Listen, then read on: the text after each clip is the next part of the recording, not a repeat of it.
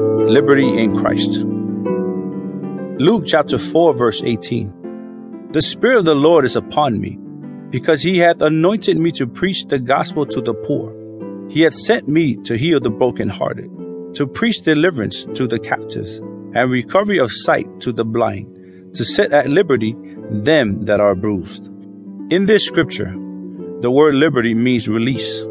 In other words, to set free, to bring out of slavery. Jesus said that the Spirit of the Lord had anointed him to set men free, to release those who were bruised. This gives us an idea of what liberty is. A close look at some other scriptures where the word is used will give more insight into its meaning and import. Galatians chapter 5 verse 13. For brethren, you have been called unto liberty. Only use not liberty for an occasion to the flesh, but by love serve one another. Paul says, You have been called unto liberty.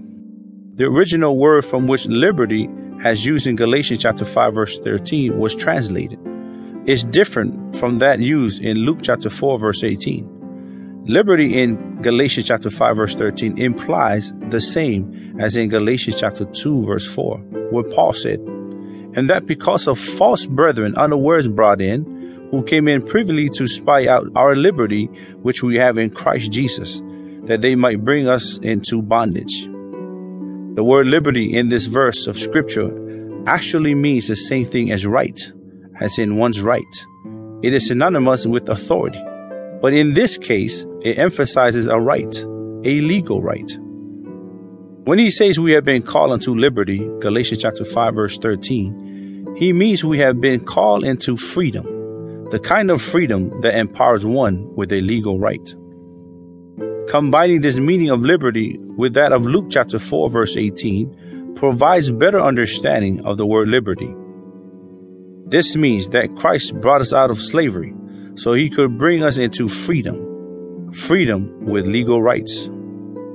Now, it is one thing to bring someone out of something, and it is another to bring him into something else. Jesus brought us out so he could bring us in. We have therefore been called unto liberty in Christ. We have been brought out of slavery and brought into freedom. And in that liberty, we have rights. In talking about liberty in Christ, we are also talking about the rights we have in Christ. The right to choose, the right to live, the right to rule.